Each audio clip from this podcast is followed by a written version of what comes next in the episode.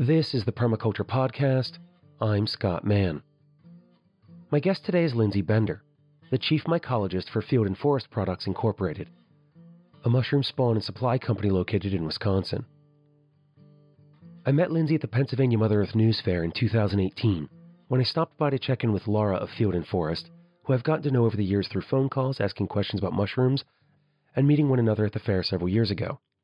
This time, Lindsey was along for the trip, and once we started talking about all things fungi, she started answering some of my questions in ways that led us to talk about her background and how she became a mycologist after many years studying biology at the undergraduate and graduate levels, which we get into in more depth during her introduction. In this interview, you'll hear about her work on keeping the genetic lines of the fungi used for spawn production healthy, and experiments related to the interactions between fungi, plants, and soil microbiology.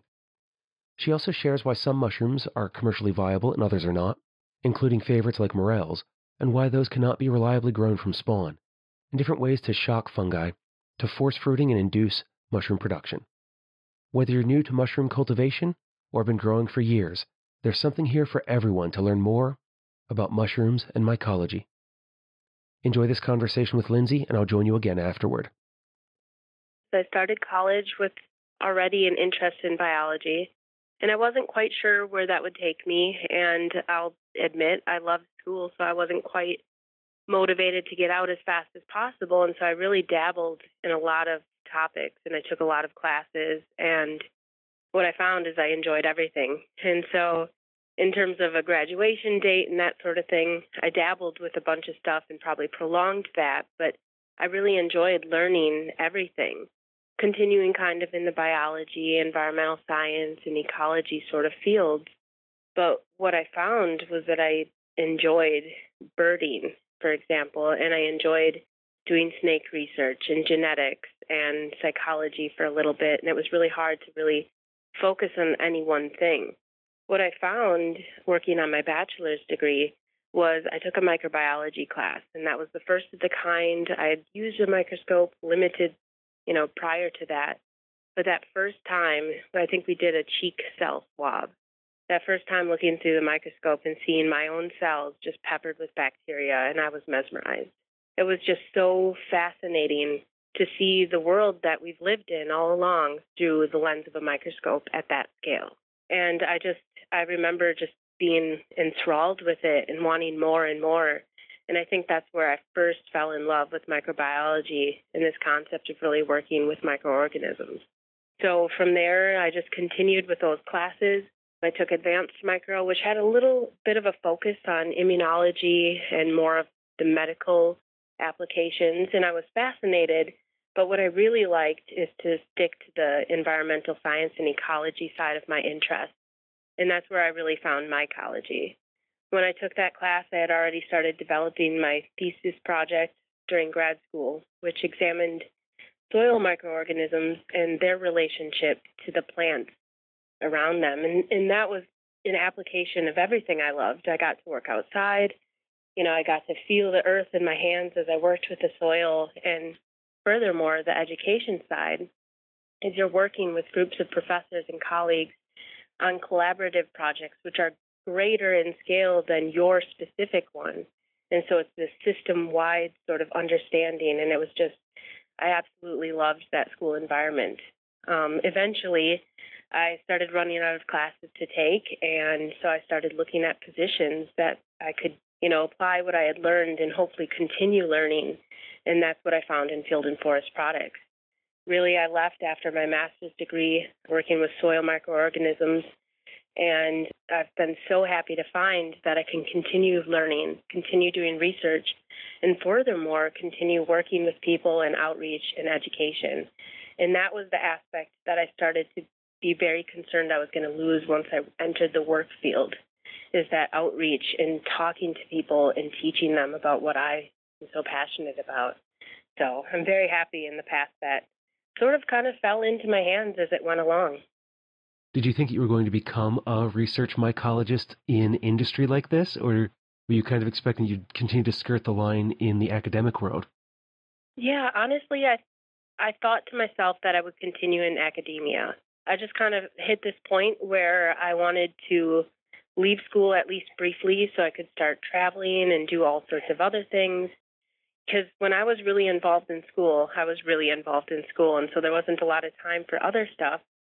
And so I said, you know, I'll start working in a career, and if it's not for me, then maybe go back for a PhD and continue down this research side. But what I found is that I can work for a wonderful company and continue doing those things that I love that I was afraid I was going to lose if I left school. And working for a company that specializes in mushrooms and mushroom products, what kind of things are you engaged in in your role as the mycologist for this company? Well, first and foremost, I run the lab here. So a lot of that day to day sort of thing is the behind the scenes culture maintenance and expansion, working in the lab, product quality and assurance is a big part of what I do on the day to day. And then in addition to that, um, it's all sorts of research in developing new products, you know, learning new ways to fruit mushrooms, utilizing new strains and working with them to see how we can, you know, potentially sell them as products in the future. Um, a new movement that we're sort of feeling in the field is smaller scale growing. For people that don't have land or don't really have an outdoor space to grow, can they grow inside? You know, smaller scale container gardening, a lot from the gardening sector of things. What can we do to get mushroom growing into their homes? And so that's a big part. We do have some current research projects that we're actually working on with grants, and one of which is uh, polyculturing and analyzing the benefits of co growing wine cap mushrooms with tomato plants in hopes of measuring this reduction in disease in the tomato plants, improving soil health, and a lot of those variables. So that's very exciting, and that's a funded project that's kind of constantly ongoing. But what that brings in is this collaboration with other institutions and really learning more and digging deeper on some of the applications of our product, not just selling a product so people can enjoy growing mushrooms, but also all these other benefits that aren't always quantified. And does that go back then to your research on the relationships between microbiology and plants? Yeah, absolutely. So my thesis research certainly was looking at soil microorganisms in the relationship with plants and kind of this give and take and that plant systems certainly influence the soil microbiology. In this case, I was looking in a forested system where a lot of the previous research had examined the influence of trees because trees are, you know, decades to centuries old in a system and their input into the soil layer is so significant in leaves and branches and and as the tree falls and through the root system and that obviously those inputs had been found to be significant. But what about the understory layer? You know there's so much diversity from seasonally you know spring ephemerals in the spring throughout you know the season and how that changes. Well do even those smaller plants have an influence. And what we found is they do. And the more that you look at this relationship between plants and microbiology in really any system you find how intricate and how involved microorganisms are in everything that we do. And so the application with field and forest and what we're doing with this research is just analyzing specifically for example, the wine cap mushroom or the almond agaricus or portobello mushroom, and how they interact with plants, including some vegetables that a lot of people grow. And if there are these benefits and we can measure them, it's just another benefit to a product we already create, but it could also help just generally in systems and improving soil and and that sort of thing that we really want to quantify and get out there to people. And when you're growing the wine caps alongside the tomatoes, are the wine caps fruiting then so that you can harvest the mushrooms, or is this just getting a mycelial layer growing with the tomatoes and other plants? Yeah, oftentimes, and of course, one of the benefits to polyculturing is that you're getting two crops from the same square acreage. And so oftentimes we are getting tomato production and wine cap production from the same area while hopefully harnessing these other benefits, including soil improvement below. That myceliated layer is a mulchy layer that protects the plant above from the soil organisms below that could cause disease. It reduces soil compaction. It also helps reduce runoff. sun scorching because of that multi-layer. It reduces the need for watering and all sorts of things. And something you mentioned earlier was about culture maintenance. When I spoke with a friend of mine about us having this interview coming up, he mentioned something that he had encountered regarding mushroom cultures and something referred to as senescence, and that the cultures can degrade over time. Is that true? Is that something that you've encountered, and that's why you need to maintain these lines? Yes, absolutely. So that's a big concern with cultures, and especially for a company like us and other culture libraries where you're working with a lot of things, and especially providing that as a product, you want to maintain quality and so um, senescence is certainly a concern. With every generation of biology and reproduction, there are just by chance the occurrence for genetic mutation. And not all of those are bad. Not all of those even make a difference because there's so much of our genetic code that's non coding and seemingly not important for at least performance and other things that we measure by growing mushrooms. And so part of that is just that genetic risk of making a change that could be less ideal than the generation before. And so, if you can limit generations or store cultures in a protected environment to reduce the impact or the risk of senescence, then yes, that's a big part of what we do.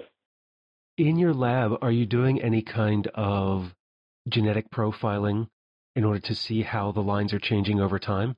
We don't do it so much on the genetic side. In fact, we do very little of that. We have done some genetic work with a few of the Clitocybe species that we were working with, the wood blewit Clitocybe nuda, and then another one, Clitocybe sordida. And there is some debate about the actual genus, but that's the one I'll use today. And we did some genetic work with that just to confirm what species indeed it was, well, prior to offering it as a new product. However, most of what we do in terms of quality assurance and main, maintenance is based on phenotypic traits. And so it's just observation, becoming familiar with what's normal for a culture, looking at growth rates, also modifying the media that you're growing it on so a culture doesn't become conditioned to what it's consistently growing on and and that can kind of lead to this reduction in need to produce other enzymes. If it's constantly given one type of food, then it can kind of streamline towards that. So our job as culture maintenance is to keep an eye on that to make sure it's not degrading, but also continuously kind of reinvigorating the culture to make sure that it remains consistent. And that's an advantage then for your customers whenever they're going to inoculate logs or wood chips or whatever medium that they're on, that it provides a better opportunity for that mycelium to colonize and then grow vigorously? Yes. So we have all sorts of baseline information on how a culture should colonize a log, what typical yields are.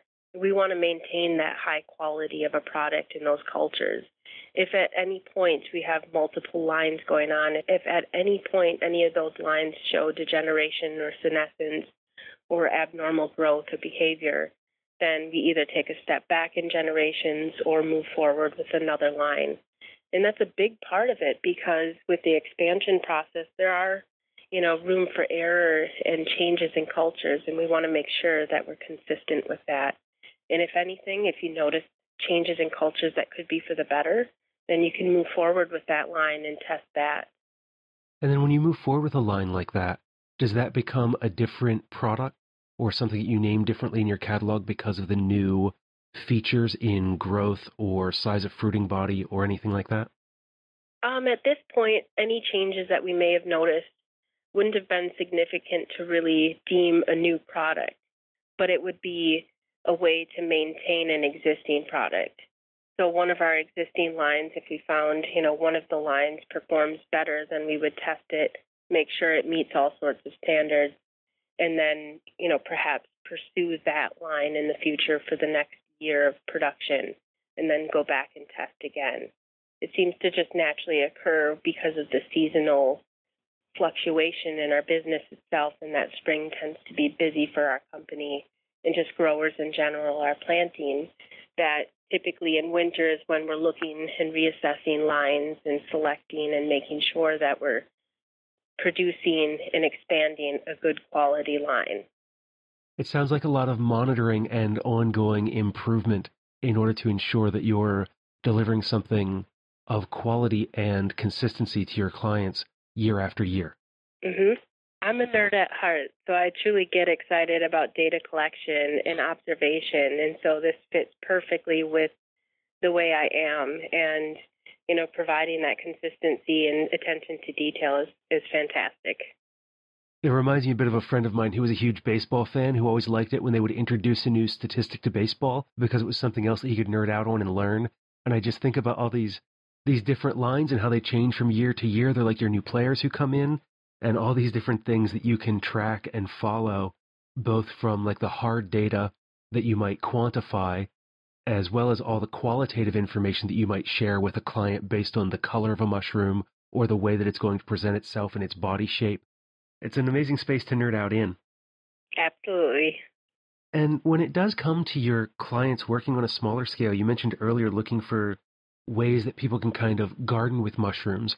And when I was there at Mother Earth this year, you had a number of countertop grow blocks and things that people might want to use in order to get their first flushes of mushrooms before they might cut logs or put something in a backyard or perhaps it's somebody who's in a an apartment environment. When you're working on that, what kind of mushrooms are you finding are best suited for those kinds of environments? That was our tabletop farm or several other mushroom growing kits. And the idea of, you know, behind that sort of product is that everything that we can do, we've done. So when we send it out, it's ready to produce mushrooms. The customer simply has to set it up. And that's a fantastic introduction to growing mushrooms. It's simple, it can be done indoors on any sort of surface or environment because you essentially follow the instructions, create a microclimate ideal for mushroom growing, and it's extremely quick. You know, the oyster or the shiitake or lion's mane, within a week or two from opening it up, is already producing its first flush of mushrooms. And so, for somebody completely new to the field, this is a great way to quickly see how fascinating growing fungi can be. And then, of course, there's different varieties, and so they can try the flavors. They can feel the textures and test their growing conditions um, without that huge sort of investment in labor necessarily with cutting logs and that sort of longer term thing. And so these kits are great. It's a great way to be introduced to different mushrooms. And one of the ways we can do that to ensure this high success rate with beginner growers that may not know all the conditions or all the information to grow on other platforms, these kits are simple. They're easy to do.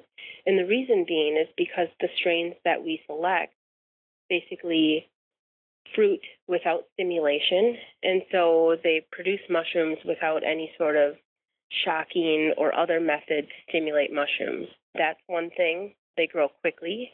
That way, there's less time for error on the grower's behalf. Um, they grow in conditions typical to people's indoor homes or environments. So they work in a wide variety, anything to really improve the success rate, which with tabletop farms is about 100%. So it's an enjoyable, low stress, low maintenance sort of experience. And I can say from my own experience of cutting and plugging logs that my first round of shiitake from my smaller logs, which were about four and a half to five inches in diameter, I had my first flush the following spring. But I had some larger logs that were more like an 8 to 10 inch that took over two years to finally see that the log had fully colonized, and then another two years before I got my first flush from. So, certainly, the tabletop farms in these kits are for the fast mushroom grower. It's a great way for people that primarily rely on those longer term uh, fruiting methods like logs, which is the standard for shiitake cultivation, even here in the U.S. still. But you can fill in those gaps with the tabletop farms or the sawdust blocks that are ready to fruit mushrooms because it is faster. The drawback is it's shorter time. And so one of those kits may produce multiple flushes, even seven or eight flushes over the period of two to three months. However, those logs, they were a long term investment for you, but they can also produce mushrooms for many years. We have shiitake logs here and maitake logs here that have produced going on seven or eight years even. And so if you have that material, you have the logs, and there are tools out there to help reduce the strain and the amount of work. to inoculate. Oftentimes, our customers love to do inoculation parties where they actually invite others to join them. It's a way to teach people and spread the word about mushroom growing, which is something everyone can do, you know, on resources that oftentimes people have. In shiitake and other log grown ones, it's access to fresh cut wood. If you're growing oysters on straw, it's access to straw, wine cap on wood chips and straw, so that sort of thing. But it really is you know, a matter of the timing. And like you said, your logs certainly took a few years before fruiting. Well, those logs are capable of producing mushrooms from that one planting for many years. And so that's our job as a mushroom spawn company is to provide options. Short term for the quick grower is an easy gift, long term options for planting logs, that sort of thing to get that longer term feedback. And oftentimes, what our customers find is they like a, a mix of everything. That way, they have a constant demand year round of mushrooms. And though the deer often get to my mushrooms before I do, my smaller shiitake logs are going on their fifth or sixth year of still producing mushrooms. And then the larger logs that I used, they don't flush as often, but the wood is still in fantastic shape, and I'm expecting probably another four or five years out of those easily. And it's just amazing that though it seemed like a lot of labor the first day that we put into it because it was just me, my buddy, and my son with a drill just drilling hole after hole after hole to put the plugs in, that once you do that day of work, you just have mushrooms for years and years to come. Absolutely, yes. And it's one of the things that I like about the tabletop farm, as you say, is that you can try all of these different flavors and these different mushrooms in a quick and easy to grow kit. And what I noticed with what you're providing when I go to my local farmers market, oyster mushrooms can run eight to twelve dollars a pound, and that it's easy to recoup the investment in a tabletop farm in the couple of flushes that you'll get over those several months. That they really do represent a good value for someone who's interested in mushrooms in kind of like a low risk investment. Certainly, and not only is it fun and simple, but you are getting actual food from it that you grew yourself, and so you have that rewarding side of it and that you're growing organic mushrooms that are healthy, you're investigating new recipes and putting them on the dinner table. So it's a very rewarding experience and it's it truly is the same with any way of cultivating mushrooms. I was speaking with Mary Ellen this morning and she just talked about entering the laying yard where all of our shiitake logs are the first time every spring and how invigorating that is to be sur- surrounded by these stacks of logs that you know will continue to produce for years but you put them here and it's in harmony with the nature and just observing that work and going through and harvesting these high quality shiitake mushrooms that you can enjoy whether it's shiitake butter or roasting them and all sorts of things that you can do with it it's that rewarding nature to really grow your own food and kind of get back to the basics and in growing our own food, you mentioned lion's mane and oyster and shiitake. What are some of the other interesting edible mushrooms that you recently brought to market or are currently working on developing for folks? So we are currently working on maitake. That's a unique log grown one, but can also be cultivated and grown from sawdust blocks. That one's a little more challenging in that it typically requires the log that's planted to be treated prior to planting. And so we're working out the kinks with other ways that the average home grower can more easily plant that one. But that's a wonderful fall fruiter. It's one of the best flavored mushrooms, I believe, in my opinion. Um, and I'm sure a lot of people would also agree with that. The king oyster is a unique oyster in the Pleurotus genus that is a lot more dense. People oftentimes eat the stem, and it's a really unique oyster option for people, and that's commonly grown on sawdust blocks. So we're also working with that. Other ones include, of course, the wine cap and almond portobello mushroom. Both of those are bed based cultivated mushrooms. And so oftentimes that's one of the easiest ones to plant because it's simply a matter of finding a shady location or a location where you can water your bed, laying down the materials, and simply planting the spawn in there. In addition to that, uh, there's always other options like uh, is a beautiful fall fruiter. That one can tend to be a nutty one and crunchy in texture. So there's another option there, and certainly other ones. Now, one of the conversations that we had at Mother was about some of the mushrooms that currently can't be cultivated. What are some of the ones there that you'd be interested in cultivating if we could, or that you get a lot of requests for? The most elusive one and the most requested would be the morel mushroom, and then chanterelle would probably be the second. And that's a complicated one, and it's certainly something, especially with a morel, that there's decades of research and documentation of people really working on that one. We can certainly produce morel spawn, but when it comes to actual carry through and fruiting and fruiting success and yield, that one can be very challenging. So, one of the biggest things with mushroom cultivation is whether you're going to try to grow indoors or utilize an outdoor space. And oftentimes, mushrooms can easily be grown in both. Oyster mushrooms, for example, are an example of that. Also, shiitake mushrooms. And then there are some that are a little more challenging to grow in artificial conditions, like the wine cap mushroom. It's one of the simplest to grow outside in a bed, but rather challenging to grow indoors in tubs or other artificial conditions. And the reason being is it seems as though it needs this interaction with the soil. And there's something in nature that helps stimulate the production of this mushroom.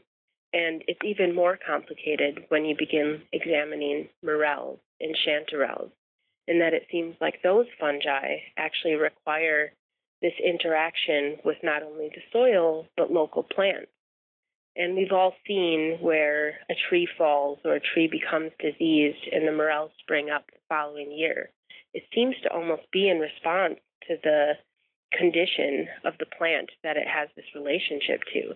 And unfortunately, in terms of cultivation, that relationship is not well enough understood to replicate it. And when you're growing mushrooms, oftentimes people want production and yield.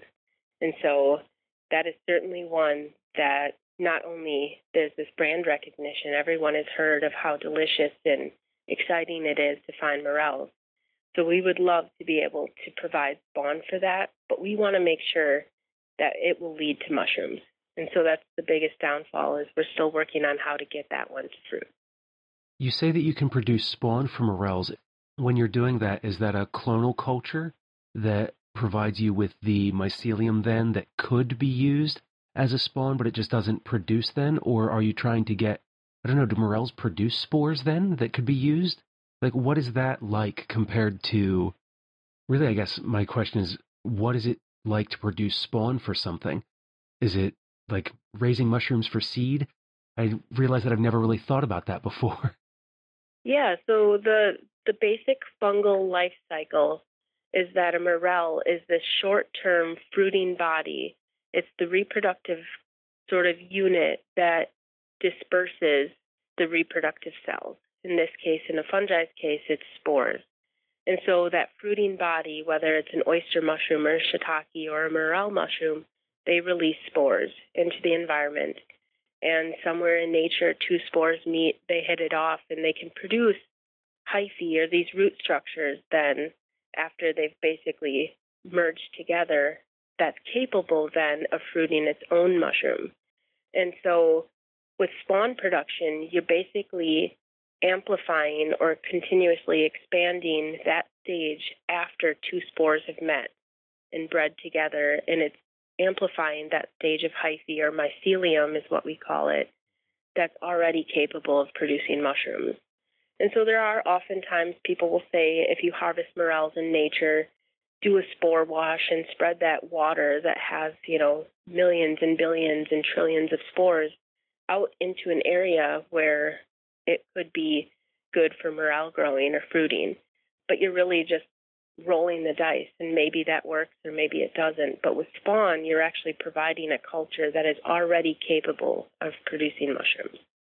So it's kind of the difference between purchasing seeds versus buying a plant at your garden center? In a way, but those seeds that are produced are already capable of fruiting. And so you would plant the seed and produce the mushrooms, and that's basically what spawn is. But if you were to, say, purchase pollen, for example, well, that would be the spore. or a rough analogy of that sort of thing. And so the spore mating is sort of mad scientist work done in a lab or nature does it yourself. And um, you can certainly tissue culture from mushrooms existing in nature, but typically as spawn, you're using a culture that's commercially productive and high quality and a consistent producer. And so it's your job to kind of amplify that high quality culture. So many things that I did not know about mushroom cultivation. It can certainly be technical, but as a spawn company, that's what we're responsible for doing. Yeah, and well, and when you're talking about morels, I I can think of like a half a dozen different folk methods that I've heard for trying to get them to spawn from you know, leaving a portion of the mushroom when you harvest them to you know, burning an area in order to produce like a bare ashen surface near where you found morels growing before and all these other different methods, but it sounds like we're still kind of guessing on what those particular relationships are in order to get that mushroom to produce more fruit in the future. Right. In the case with the morels, a lot of those methods, like burning an area, you're basically shocking that area. And if the morel is present, oftentimes it could respond to that stressor. And so, in thinking about mushrooms, and this kind of goes back to why some cultures are better for tabletop farms or ready to fruit blocks, is that you need to be able to stimulate mushroom production because a culture can sit there, but unless the conditions are right for that culture, it may not produce mushrooms. And this is the case with the fall fruiting only, is that you may plant a maitake log, or it's the hen of the woods, you may plant one of those logs, but it won't fruit in the spring and it won't fruit in the summer, but it will fruit in the fall when the conditions are right for it. And so with morels, we can produce the spawn and people can plant. Or you can harvest morels from an area, but it doesn't guarantee that they will fruit the following spring unless the conditions are right. And unfortunately, at this point, we don't quite know what that is. Now, they have found that fire can induce fruiting. And they've found that if in an apple orchard, for example, an apple tree succumbs to disease and starts to die off, oftentimes that can stimulate morels to fruit below that. But those sorts of relationships and stimuli we're not always able to consistently reproduce in order to get the mushrooms to fruit. And that thought of shocking with fire for morels would be similar to soaking a shiitake log? Correct, yes. So with shiitake, that's one of those mushrooms that always responds very well to shocking or forced fruiting. And not all shiitake strains are that way, but most of them are. And that's an important question if you do get into shiitake cultivation. If you'd like to do this, forced fruiting is an excellent way to basically schedule mushroom production, which is fantastic for market growers that want to provide a weekly supply of mushrooms. Well, the shocking or forced fruiting, and I use those those terms interchangeably, so I apologize. But that essentially means to soak those logs in cold water for 12 to 24 hours. Typically, we do that overnight. And that temperature change, but also that massive hydration event, really stimulates forced fruiting. And typically, seven to 10 days later, depending on the temperature, those logs are producing mushrooms. So it's a great way to schedule but also maximize production and output. Temperature change is one of those shocking or stressors that can induce fruiting. A fire, for example, for soil borne fungi to fruit, that can be another thing. We've even heard or I've read articles on electroshocking for shiitake production. So that's another option, although it's not something that we do at Field and Forest. So I can't say for sure. Are the other commonly available mushrooms ones that you can shock, like oyster or lion's mane or portobello? No, those are going to be more opportunistic in that they will fruit spontaneously often only when conditions are right. And so, what we can do as growers is we can do our best to provide conditions to maximize production. And in the case of, say, wine cap or almond agaricus, those are bed grown ones. Well, if we can produce or plant a bed in an ideal location to maximize this mushroom's ability to produce, you know, a shady area with high moisture retention or we can monitor it and water it, oftentimes we can really maximize the capabilities of that bed.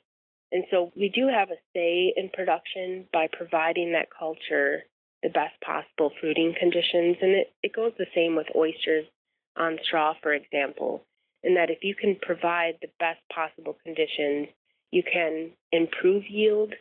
But those actually just fruit when the conditions are right spontaneously, and there's no way to really put them on schedule.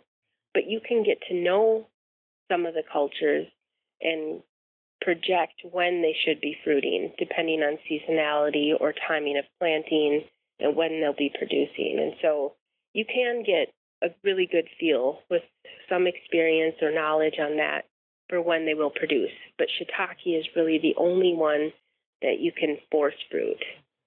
And that explains then why shiitake is so popular among many of the growers, because you can put it on schedule like that so readily.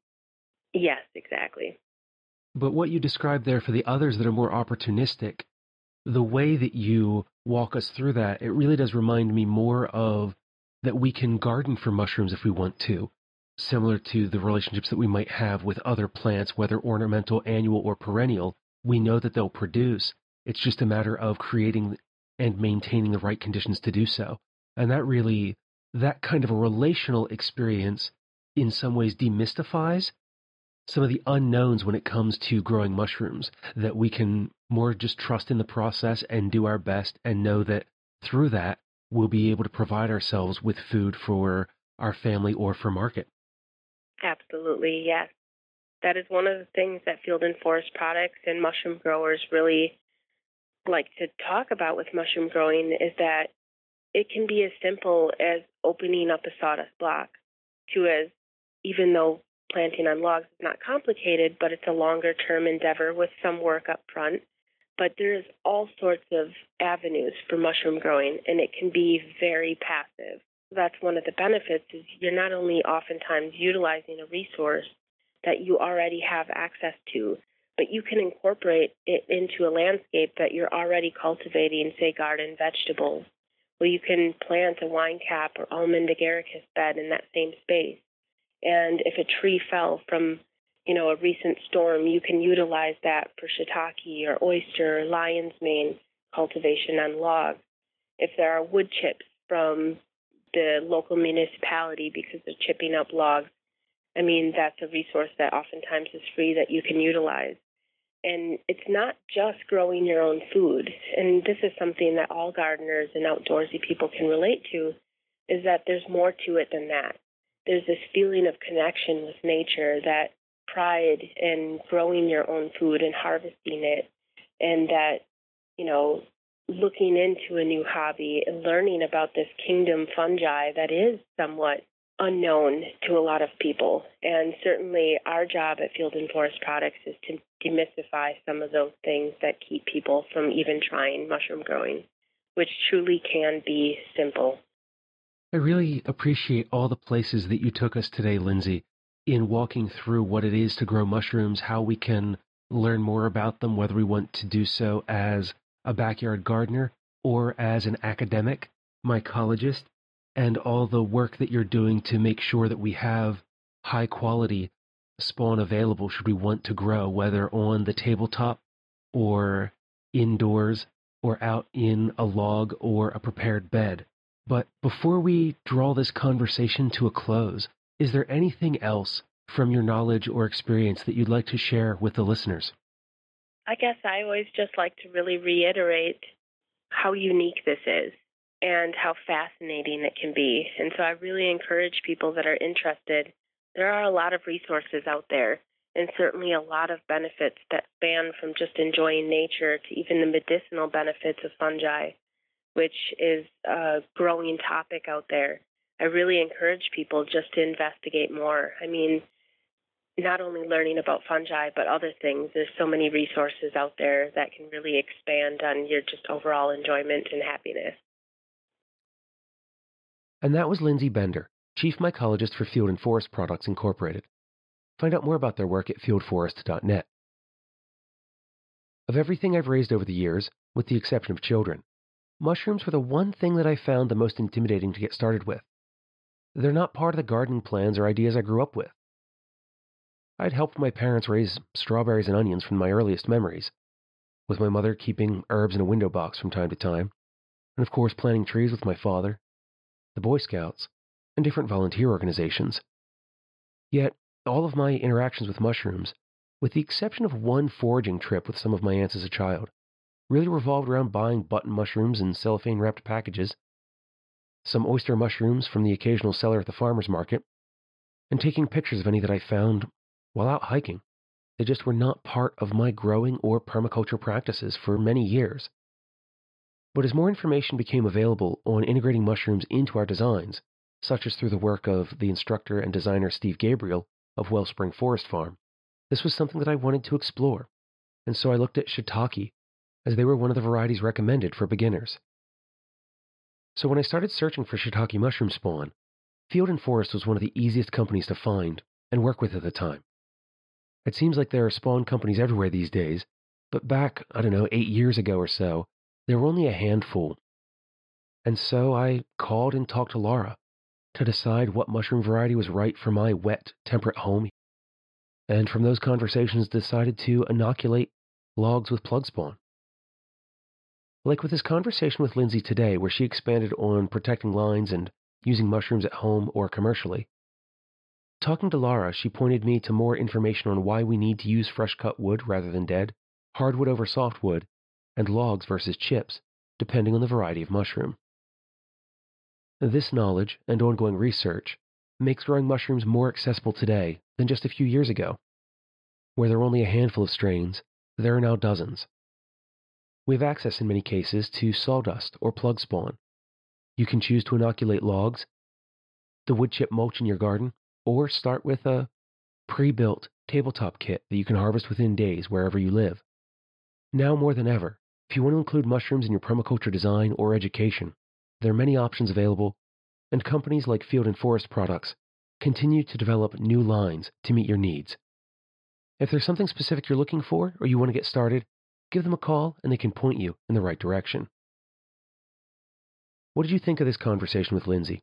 Does it change your view of mushrooms, mushroom growing, and what is possible? Let me know. Leave a comment in the show notes or get in touch. Visit thepermaculturepodcast.com and click on contact to send me a message. I'd love to hear from you. Until the next time, spend each day learning more about mushrooms and taking care of Earth, yourself, and each other. The Permaculture Podcast is a production of Permaneo Group. Find out more about the Permaculture Podcast, including the extensive archives, by visiting our website, thepermaculturepodcast.com. Learn more about Permaneo Group and other projects at permaneogroup.com.